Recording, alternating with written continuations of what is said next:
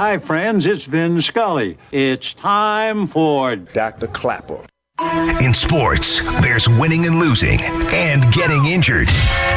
That's why there's Dr. Klapper. Dr. Klapper is the former head of orthopedic surgery at Cedar Sinai. The Weekend Warrior Show with Dr. Klapper, presented by Cedar Sinai. Hey, Dr. Klapper. How are you? Saturday mornings from 7 to 9. Silence is golden when you can't think of a good answer. yes, Doc, I love your show. Now, here he is, Dr. Robert Klapper. Welcome back, Weekend Warriors. So glad you can join me each and every Saturday. 10 years, that's a lot of shows. Bringing the world of art and sports and surgery together. So much fun. I can't say I'm exhausted today because I had this week off. But I knew I'd be setting up the show because my guest coming up at 8:15. You don't want to miss it is someone who knows a lot about comedy, which we could use right now. What makes life funny? Not a lot to laugh at right now, but nobody knows better what it is that we're searching for the therapeutic nature of laughing better than George Schlatter. He created the number one show on television 1968, Rowan and Martin's Laugh-In.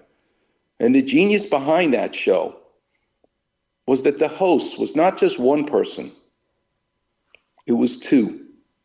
It was a straight man and it was the funny man, Dan Rowan and Dick Martin.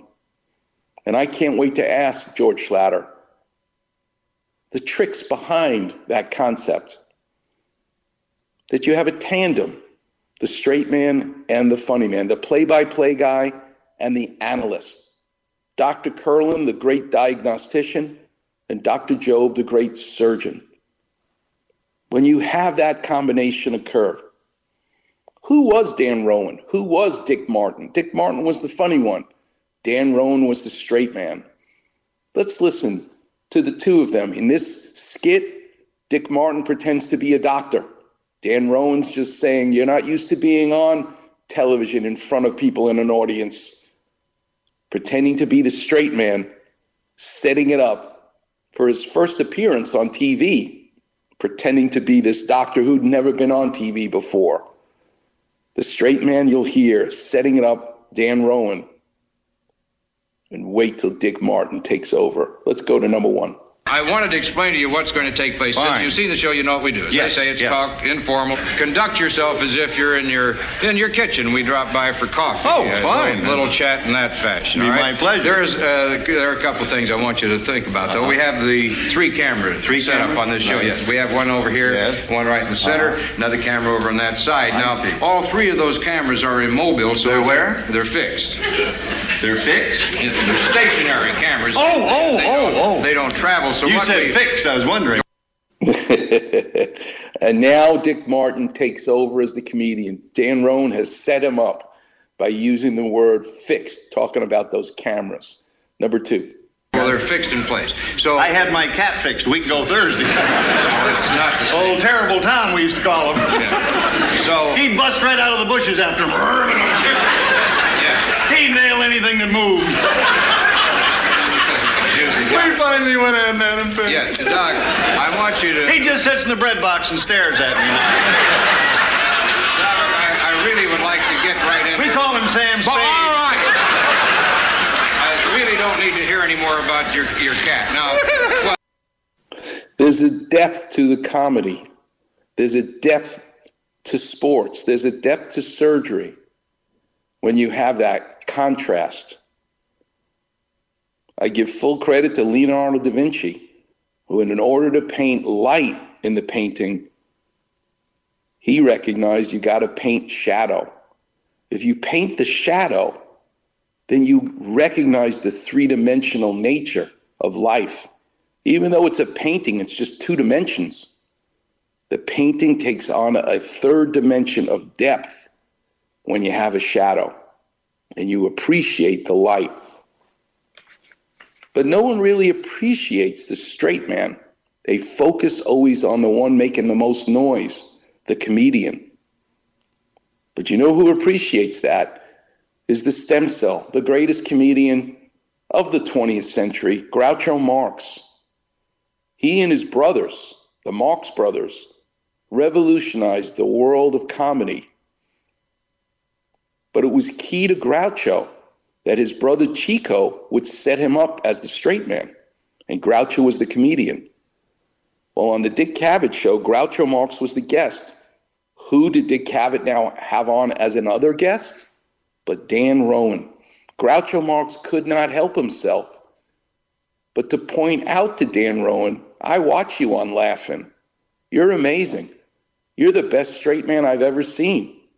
And I appreciate, as a comedian, the work that the straight man does. It made Dan Rowan uncomfortable, and you can hear it in his voice. But it's true. He's more important than the comedian. Let's listen to number three. One night I met you in Chasen's. Yes, sir. We were both having dinner, not at the same table. You were sitting with a, a group, five or six other people, and I walked up to you, not knowing you, and I said, I think you're one of the greatest straight men I've ever seen. And you took umbrage at this. I was trying to compliment you, and you thought I was trying to insult you. I still think you're one of the greatest straight men I've ever seen. And I'm still taking umbrage. no, I, I, I, appreciate it's it. True. He doesn't know how to take a compliment, Dan Rowan, but he knows exactly what Groucho Marx is trying to tell him. Let's listen to number four. I want to tell you something. There has never been a good comedian that didn't have a good straight man. Oh, you go down through the ages of all the great comedians, they yeah. always had a great straight man. In my case, it happened to be Chico, because he was my brother. Yeah. But he did what a normal guy, if it hadn't been my brother, would have been doing for me. But and, Chico also, I'm sorry. And I thought he was offended that night. Yeah. No. Now let's hear the response that Dan Rowan has because he's going to tell Groucho, you were the comedian, Groucho, so you know what it was like to become the star. And thank you for recognizing that it's because of Chico you got to be that funny. This is what's great. Dan Rowan explaining nobody ever realizes the work that's behind the scenes by the straight man. Number five. And I appreciate it very much because not very many people, when you're working as a team, uh, ever say very much to the straight half of the team. The straighter uh, half, let's. Well, I don't think um, the straight man means anything, but it's very important. And it's uh, well, you know, for a long time you get off stage and uh, people will go rushing right past you and, and pat Dick on the back, say, "You are the funniest son of a gun I ever saw," and I'm standing there ordering a drink, you know. Mm, and number six. Uh, yeah. And so the night that Groucho did that to me at Chasen's, number one, it's a very unusual thing for anybody to say. Number two, here is the guy who is the classic comedian to all people in comedy, mm-hmm. talking to me personally, which is a little discomforting in, in first place. Yeah. And in the third place, I don't. Uh, I'm, I'm really fairly uncomfortable when people say things like that to me. I don't know what to say. Just say thank you and recognize that the greatest comedian of the 20th century thinks you're amazing. It was a beautiful moment. Well, you know, I love the world of art, I love the world of sports, and I love the world of surgery. Where do we see the straight man making the analyst look good? Where's the play by play guy, the straight man, teeing it up to give the broadcast depth, something that George Schlatter appreciated? Where do we see it in sports? For me, no one ever did it better than Pat Summerall as the straight man. Let's listen to number 10. There's a lot of play by play guys. And when you hear them talk to us, well, I got to lead the analyst. I'll help them. I'll lead them. Well, you don't help them by leading them. You help him by letting him look at the whole field and see where he's going to go. And then at the end, you tag it. He makes a little basketball twist there and pivot, and boom, the ball's there right again between the eight and the nine. Oh, is he happy? What a throw from Anderson. That was his natural way. And I don't know that that's really understood today. I don't know that that's ever been understood.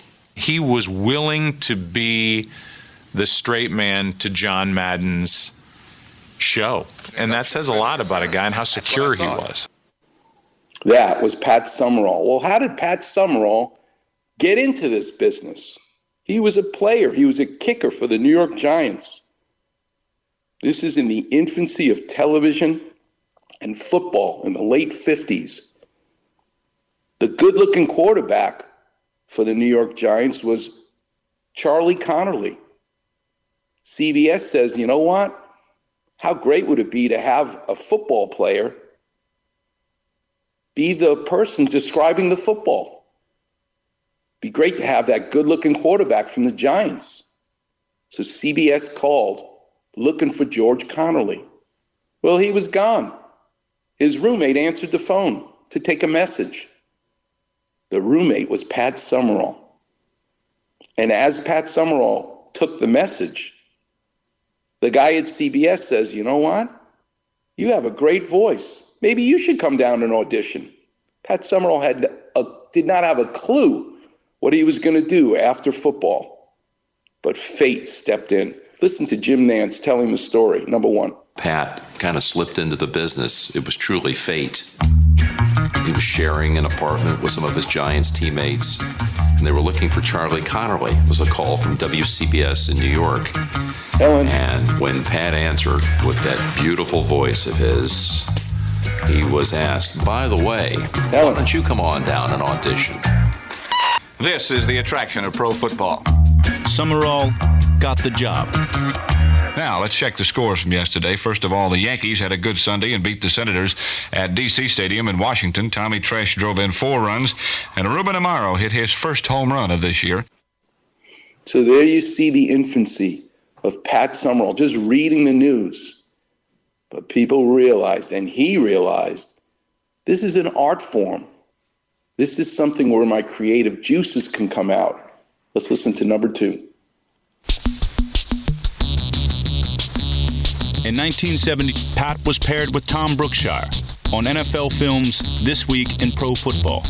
Hey, Tom, I got a riddle for you. Okay. What is green, can't score, and is not welcome at home? you really know how to hurt a guy, don't you, Pat? You know, they were kindred spirits. I think they saw that right off. As Will Rogers once said, Tom, I never met a man I didn't like, but obviously he never met a coach on game day. Let's go to number three. In 1974, Pat switched from analyst to play by play and suggested that Brookshier join him on CBS's number one broadcast team. The Jets have won the toss and elected not to play. they were just natural people, friends at the bar, talking, BSing. Of course, the man that uh, is synonymous with Jets is Joe Namath. Wonder about Joe. Uh, we, we, thought maybe he would stay up all night to make sure he wouldn't have to play in this game, but we probably did. The problem with Tom Brookshier was they were two peas in a pod. They were too much alike. It wasn't a straight man and a comedian. It was two comedians. And ultimately, that's what caused it to fail. But listen to Barbara Brookshier, Tom Brookshier's wife, talk about these two guys who loved each other, who were great, but could only take it so far, how they would mix it up. Number five. They would take turns. One would write down a phrase or something, put it in an envelope, seal it, and give it to the other one. The other one was not allowed to open it until they sat down to do the game and they were on. Then they could open it and look at it, and somewhere in the broadcast they had to fit it in. Any kid that collects rattlesnakes can't be all bad, right? Two, one. Take remote. Can get the, the equipment working if my assistant, Mr. Brookshier, can do that. Pat and Brookie's Theater of the Absurd included their pregame show appearances. They changed the world of football. Let's go to number seven. They called us the Sunshine Boys, and, you know, we rode pretty high when we were together. We were in New York City one night, and we ended up taking a ride in one of the Surreys. So we got to the Plaza Hotel, and the hansom cab driver was an Irishman. They said, uh, "Gee, you fellows are having an awfully good time. I wish I could go with you." And I said, "Well, come on." He said, "Well, what am I going to do with my horse?" I said, "Bring him." And we had him in almost into the elevator, but he, we couldn't get his head down to get him in the elevator. Two peas in a pod but it would be better if there was a contrast to give the broadcast depth. So they got rid of Tom Brookshier. Who are they going to pair John Madden, who was going to be a star, with? Was it going to be Pat Summerall or Vin Scully? Let's listen to number eight. was that Tom wasn't great, but John was better, and the potential was off the charts. So it became a question: Okay, who do we put him with? And the toss-up was Pat Summerall. Should he continue, or Vin Scully? They had me work with Vin Scully the first half of the year, Hi, everybody. I'm Vin Scully, along with John Madden. and then switch and work with Pat. Good afternoon. I'm Pat Summerall with John Madden. And number nine. They were two different people who had totally different interests, but they came together to make maybe the greatest broadcasting team ever to be on sports television. Boom, we cross him.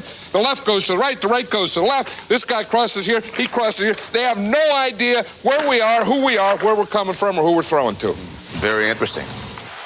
The thing that was special was Pat. I mean, if I'd go like boom over a cliff, I mean, Pat would catch me and bring me back up, and we'd be, you know, first and ten. Hmm. Can you imagine after all that? That's all he says is very interesting. But that's the job of the straight man. Let the comedic guy do his thing. It gives the, the show depth.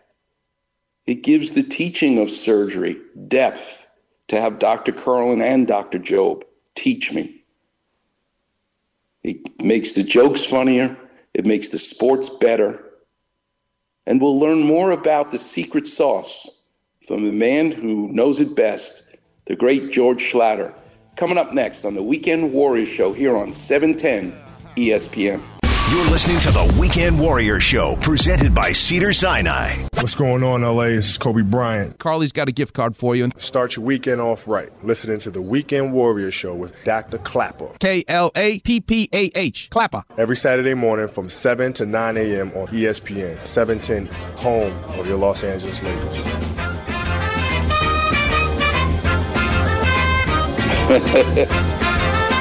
Welcome back, Weekend Warriors. I am so happy and excited to talk to my next guest, the great George Schlatter. George, thanks so much for getting up early to be with us. Glad to be here. You see, comics don't get up at this hour. Doctors do. I mean, the world's a different place at this hour, that's for sure. comedians usually throw up until noon, but you guys get up in the middle of the night. This is crazy. Damn. So tell me, George, I love the world of art. I love the world of sports. And I love the world of surgery. And I believe those worlds that I love are the same on some and many levels. You think I'm a little off base analyzing the straight man and the comedian, the depth that you get when you have that contrast. Take us back to your feelings about comedy and what happens when you have a straight man and why is he so important in comedy? People don't understand the straight man. For instance, Groucho Marx was more than half the act. I mean, uh, Chico didn't do anything, and Harpo never said anything. So Groucho was the secret to that act. But he was much more than a straight man. He was, and he was mean. I love Groucho. He was mean. Which he was that was part of being a straight man. You had to be. You mean to tell me? Now wait a minute. You know, you had to interrupt him, and you had to be rough. Dan, Dan was probably funnier than than Dick. Dan was much more than half of the act. And Dick, How did you how did you meet those guys? Dan gave him the wall to bounce off of. But you gave when we gave Dan a joke, he killed. He said, Really? uh, we did uh, News of the Future, 20 years from now. Uh, Dateline Vatican.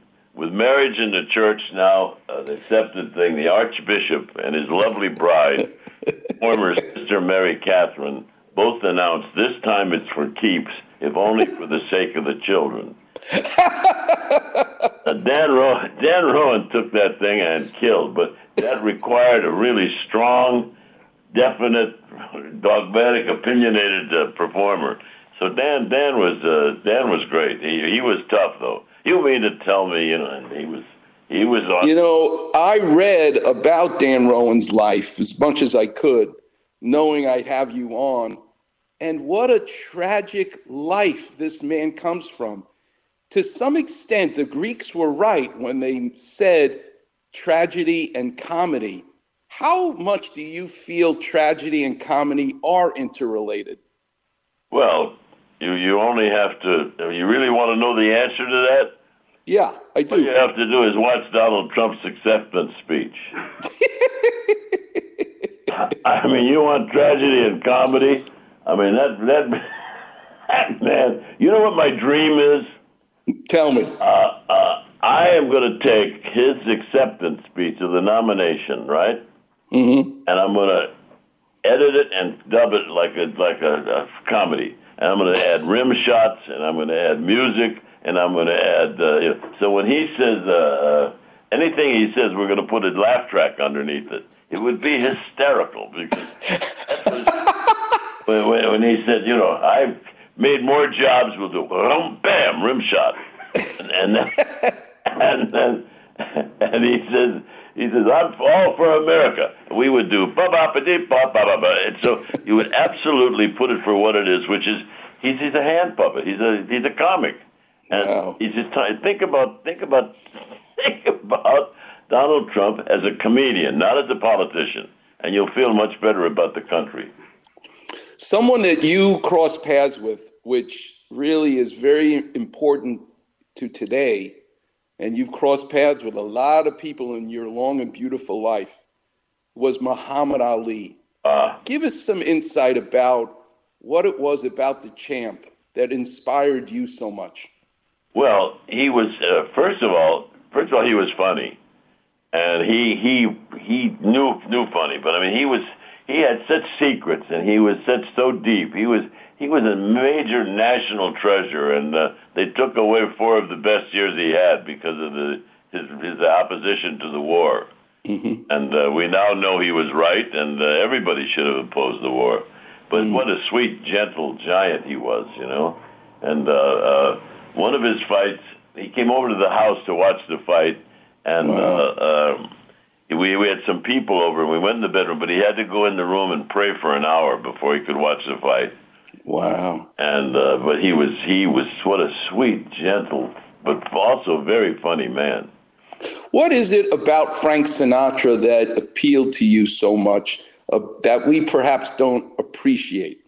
What is this? An hour show? I mean, I mean, there were many different Frank Sinatras. I had I had such fun with that man. Uh, uh, my first day at MCA, I was like 17 years old, and I got a job in the mailroom, and I was given the mail to take to the boss of MCA down the hall. And when I went down there, they said Sinatra's in the building, and all of the agents came in and followed Frank Sinatra down the hall into this. And I had this piece of paper that I was supposed to give the boss, right? And when he arrived, he- we, he was going to sign his new contract. And the thing with Sinatra was that they represented Sinatra, but they, he never paid him commission because to represent Sinatra meant they could sell all of their other acts. So I'm standing there, and Sinatra comes walking in, and I mean it was terrifying. You didn't realize. First of all, you thought he was much bigger. He was a, not a big man. He was a small man. And I'm just standing there. Everybody's in black, and I'm in a plaid suit. You know, looking like looking like a comic Valentine.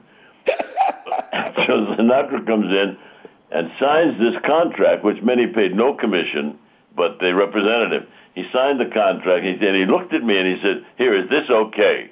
Well, I mean, you know, the, the humidity in my drawers soared. I went. Uh, I said, "Yes." So he signs the contract, and as he starts to leave, he turns around and looks at me and he says, "I have ties older than this guy." From then on, Sinatra and I had a we had a relationship up until when he died. But I mean, I did things with him. The secret with Sinatra was making him laugh, and uh, if you could make him laugh, you could break the coil, you know. But he was he was an experience. You had to stand up to him. George Schlatter clearly making people laugh from Sinatra to the guy at the grocery store. It's in your fiber, it's in who you are. When did you see this? Were you the class clown in kindergarten? Was it is it in you? Did you see it in your mom and dad, your Oh. I was Where did it in, come I was from? six years old, and I was in grade school, and they did a production of Jack and the Beanstalk. and I played the giant, which required me to have a chicken and to come down this ladder with the chicken. You know the story of Jack and the Beanstalk? No, tell me. Well, there was you know the the the, the, the giant stole the chicken, and uh, so anyhow, I came down the ladder with this chicken, and the chicken relieved himself all over my green tunic. and I'm six years old, right? My mom was there, the, the, and the audience was all the parents were there, and they were horrified. Here I am covered with chicken guano, right? and and I was embarrassed too. But when I heard them laugh at what I looked like, I loved that. I loved that sound, and I've been covered with chicken droppings ever since. Oh my God! But I mean, that was the first time I heard that laugh. I said, "Boy, that feels good," you know. It feels good. It hit you I, like I a haven't gotten a laugh that big with my clothes on ever since.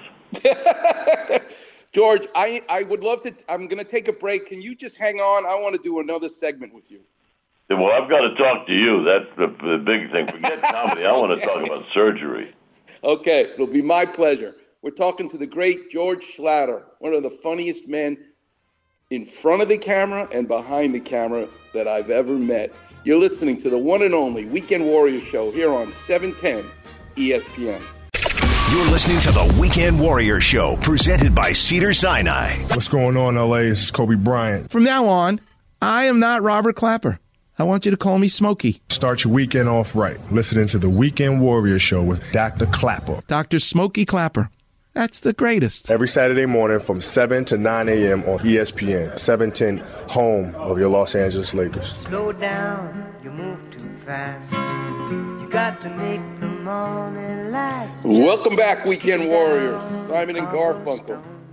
That's another great tandem, giving their music tremendous depth, just like a straight man and a comedian. And nobody knows the world of comedy better than my guest, the great George Schlatter. George, all right, it's my turn to go to work.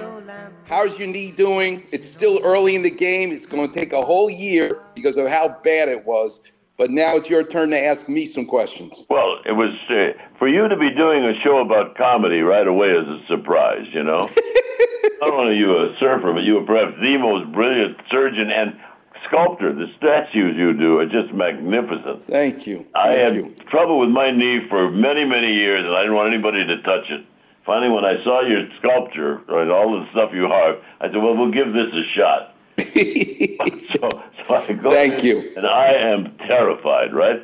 So I meet this charming man with all of the great sculpture, and uh, you perform this thing on my knee, right? Mm-hmm. Well, what a trip this was because, first of all, people now the scar doesn't exist. It was a, I think you opened me up for about a foot and a half, all kinds of stuff in my knee. I can't wait till I try to go through a metal detector. But any, anyhow, you fixed my you fixed my knee, and now people come over to the house just to look at the scar. They're magnificent. It's the only body part I'm not ashamed of. but you are you are magnificent. Now, for you to be doing a comedy show just doesn't make sense to me. But because the, what you do is not funny. But it's, but it is wonderful to hear that you appreciate comedy. You know. I appreciate really the the fact that you you have your own operating room, George Schlatter, where you were such an innovator with cameras and camera angles, and it, it, to make it onto the screen, the work that's behind it, it's just like looking at that scar on your knee. The work that's behind it. The reason the scar looks so quiet on your knee is because my teacher, Ranawat, who invented the knee replacement at the Hospital for Special Surgery, where I trained, they used to say that when he operated, it was as though he was looking at a rose in full bloom, and he would just pull the petals of the rose one at a time off. And that's how he went through the layers skin, epidermis, dermis, the fascia, the, the fat, the layers that make up our body, just respecting them as separate layers, like a seven layer cake. If you do that as a surgeon, then you inflict less trauma on the tissues that have nothing to do with the damage. And they appreciate that. And that's how you bounce back that much quicker from a major operation. So thank you for the kind words. My I knee doesn't look like you did stitches. It looks like you crocheted it. I mean, uh, Yes, yes. My my mother was a nurse, and that was her hobby. She Really? loved knitting and crocheting. So I probably watched her more than I watched the plastic surgeons who I learned how to sew things up from. I watched my mother doing her knitting and crocheting. You're totally right. Well, my- Can I ask you a question? My knee Because- gave me trouble for a long time, and and uh, I used to look like a muppet trying to tap dance. But now I can walk pretty good and straight, and uh, I'm very grateful to you. It's my pleasure, George Schlatter, and it's still early in the game. Until it's 365, that 366 day, that's when I want to talk to you because it takes nine months to have a baby. Why is that? Why nine months? That's a long time because God didn't ask me. That's why it takes a whole year to get all of that trouble out. Yes, you have new cartilage, a new joint that I resurfaced, but those muscles hated living with that arthritic joint for so many years. That's why it takes a whole year to bring them back to life. And you, I can't wait to talk to you on the day after it's a year, which will be great. Well, you're amazing. You really are amazing. But to imagine the fact that you are a joke junkie, right? that appreciates rim shots and then still can come in and put crochet a new knee for me, it's amazing. Well, that's a renaissance man, and I think on many levels, that's what you are, George Schlatter. That's why we get along so well because you recognize, and what I just learned from you in the first segment talking to you is the straight man has to actually know better. Dan Rowan needed to know better than Dick Martin what was funny and actually had to subjugate his funny to make the other guy look good, but he was actually funnier than Dick Martin, which is amazing. Many times, and uh, uh, uh, that's that's our problem with the president. He needs a straight man, you know. Can I talk to you about, and maybe this is uncomfortable, I don't know. That. But what really made, you know, you appreciate the sculptures I make. Well, in my house growing up, there wasn't any money to send Robbie Klapper to art classes. There was there wasn't any money. So what I did, because I knew I loved art, was my art classes was sitting down with Mad Magazine and a blank piece of paper and trying to copy the drawings of Mort Drucker, who I got to be very good friends with later in life. Um, but he was my art teacher in essence growing up. And one of the writers that you picked to be in Laugh-In was the writer for The Odd Father and Jaws and all the classic Mad Magazine stories was Larry Siegel. Tell me a little bit about Larry Siegel and Mad Magazine in your life. Well, Mad Magazine also had a cartoonist in there that became the most famous cartoonist, Sergio Aragonés. Yes. He did all of those drawings. He lives in Ojai. I've met him.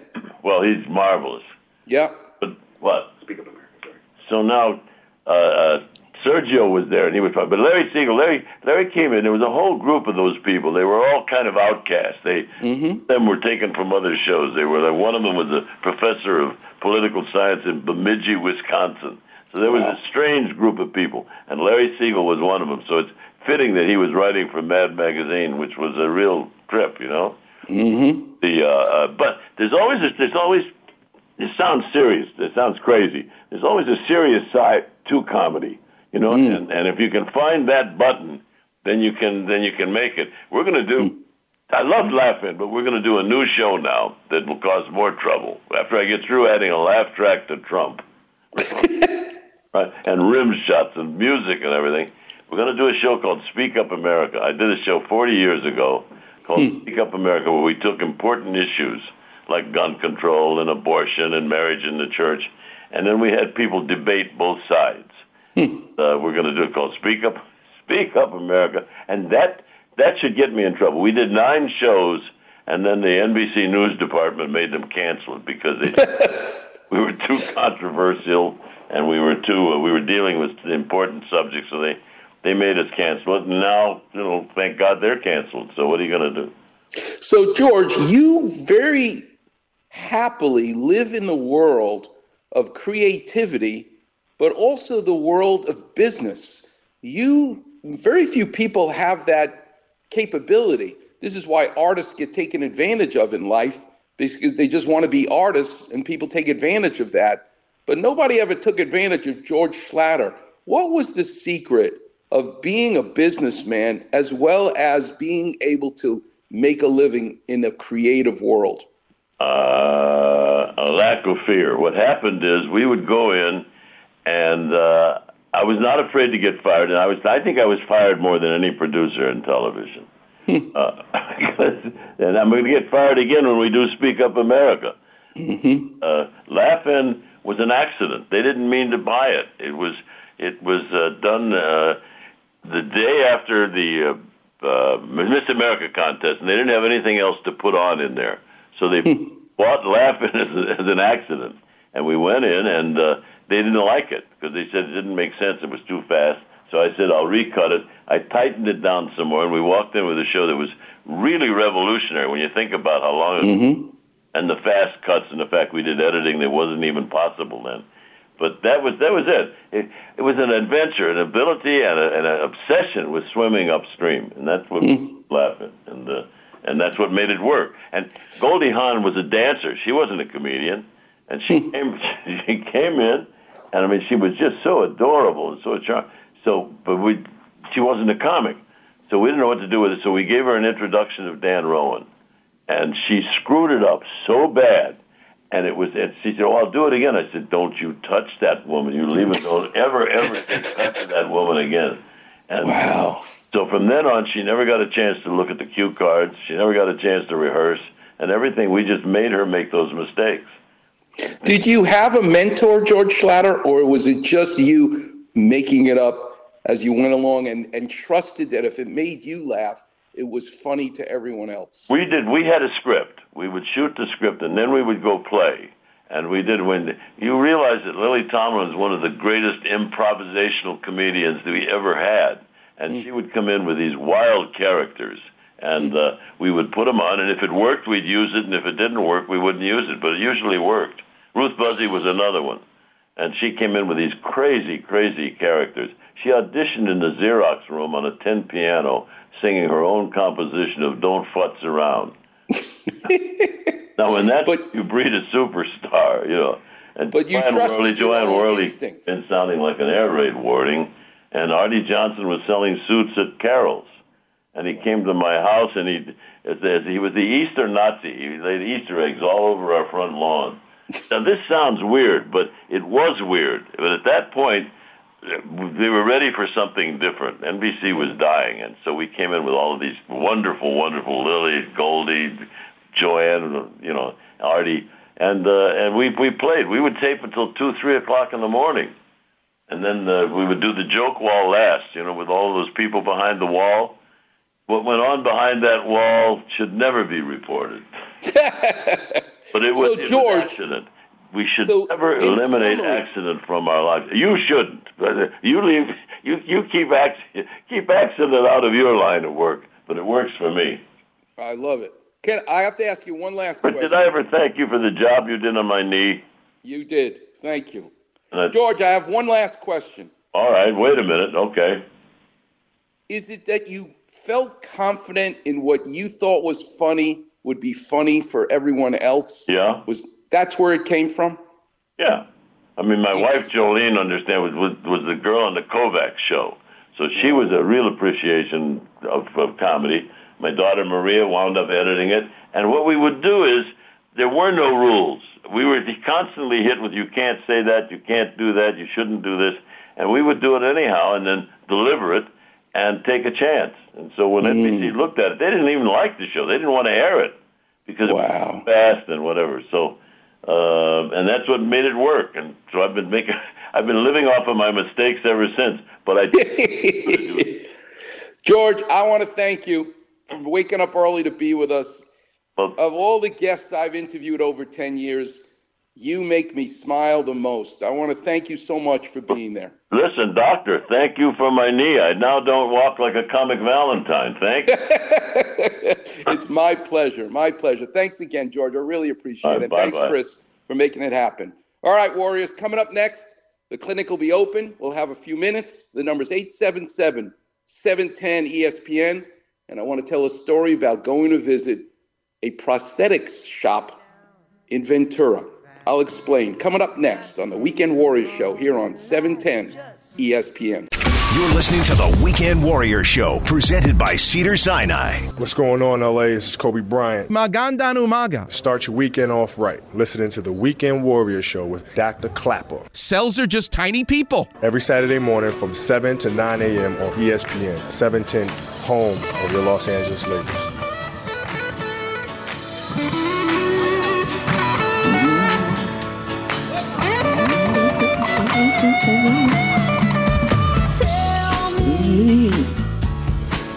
Welcome back, Weekend Warriors. This song right here, Michelle Branch and Carlos Santana, is the song I'm bringing with me if I'm deserted on an island in the middle of nowhere. And it's a tandem. It's Carlos Santana. He's the straight man. He's playing that guitar. He's the touchstone, allowing this flowery, fragrant essence of Michelle Branch's voice to color in the black and white drawing. It's a perfect song, in my opinion, The Game of Love. Next week, I cannot wait. My guest, I love talking about and talking to doctors, but he's actually my doctor. He's a colon and rectal specialist, Tom Sokol, because I want to talk to him about hemorrhoids. Yep, they're funny. Not until you have them. And I got a great Klapper vision for hemorrhoids. You ready? If your colon is the 405 freeway, the main thoroughfare, the end of your intestines, your colon, your rectum, if there's too much traffic on the 405, thanks to apps like Waze, you get off the freeway and you go up the service road. And that is Sepulveda. In my opinion, the 405 freeway is your colon, and the veins along that parallel the 405 freeway, just like Sepulveda parallels the 405 freeway, are the veins that parallel the colon. And a hemorrhoid is when you get off to get on Sepulveda because there's too much traffic on the 405 and you actually find there's even more traffic on the on Sepulveda because of the lights. That's a hemorrhoid. Every one of those stoplights on the Sepulveda road that parallels the 405, every one of those traffic lights is a hemorrhoid. Can you imagine what next week's going to be like talking to Dr. Tom Sokol about hemorrhoids? He doesn't know what's waiting for him. Me with some Klapper vision about hemorrhoids. This week, I told you, I took the week off and I got to surf. In the beginning of the week, because of the intense heat and the moisture of the ocean, and I'm not a meteorologist, but the fog that was there at 5:30 in the morning before the sun came up and I'm already in the ocean was so intense. I did not know what was front, back, where the shoreline was. I didn't know up or down. I knew down because I was sitting on my surfboard. But that's it. And it made me think about what I was taught. Robbie, if you're ever in an avalanche, not like I'm ever going to be one, but if it ever happened to me, I was taught that if you're a mountain climber or a skier, and all of a sudden the top of the mountain decides to shift and the snow comes piling down and you get caught in that avalanche and you're buried under snow, it's so disorienting that you start digging. But many times the mountain climber digs in the wrong direction and digs deeper because they're disoriented. This is what happened to JFK Jr. in his plane crash. He thought he was going out of the downturn of his plane because he couldn't read instruments apparently. So he was going by his feel. And as he's trying to accelerate from crashing to Earth, he thought he's accelerating away from the Earth, but in fact, the opposite was the case. He was accelerating towards the Earth, and that was his plane crash. That's what disorientation means. So, the tip I was told is Robbie, if you're ever in an avalanche and you're disoriented and you're upside down and backwards and you don't know where you are, and I thought about this while I was sitting on my surfboard this week in the thickest fog I'd ever been in, I was told just drool out of your mouth. Make some saliva and let it drip out of your mouth. You'll feel the saliva either going towards your nose or towards your chin. That'll tell you which way is down. And so I thought about that this week. If the fog got too great and I didn't couldn't even figure out which direction I was in, I thought maybe if I start to drool, I'll know which direction it is. Fortunately, I didn't need to do that, and I had the greatest morning surfing, even though it was dense fog. And I had a beautiful experience this week in Ventura because I visited one of the guys I surf with. He makes braces for people with polio, people who've had their leg amputated. John McAtee. His place is called Channel Islands Prosthetics and Orthotics. He's going to be a guest on the show in a few weeks because I want to talk about something called the cheetah, which is a new way to make a brace for someone with an amputation so that they could still run in a marathon. Can you imagine? So I went to visit the shop one of these days this past week. I think it was Thursday. And when I went into the shop, there are 10 different people, and I was wearing a mask, 10 different people at different workbenches working on different braces for different patients. But up on the wall was a speaker. You know what they were playing? All day long as these men work, they're listening to ESPN. So when I walked into the shop, they came, all of them came up to me to tell me how much they love the Weekend Warriors show and how they love Mason and Ireland it gives me great pride to know that people who work hard, like I do, and enjoy doing, and my father did, they listen to the radio like my dad did. And they appreciate each and every week what I do here, just like you do. So I can't thank you enough t- for telling all your friends and your family, because it's been a long time now 10 years. And thanks to Cedar Sinai, and Brian Croft, and Gordon Kolodny. We're going to keep doing it. So until next week, I'll see you on the radio. In the meantime, I leave you with Volare, which means I'm singing and I'm flying. Make sure you do that this week. Have a good week.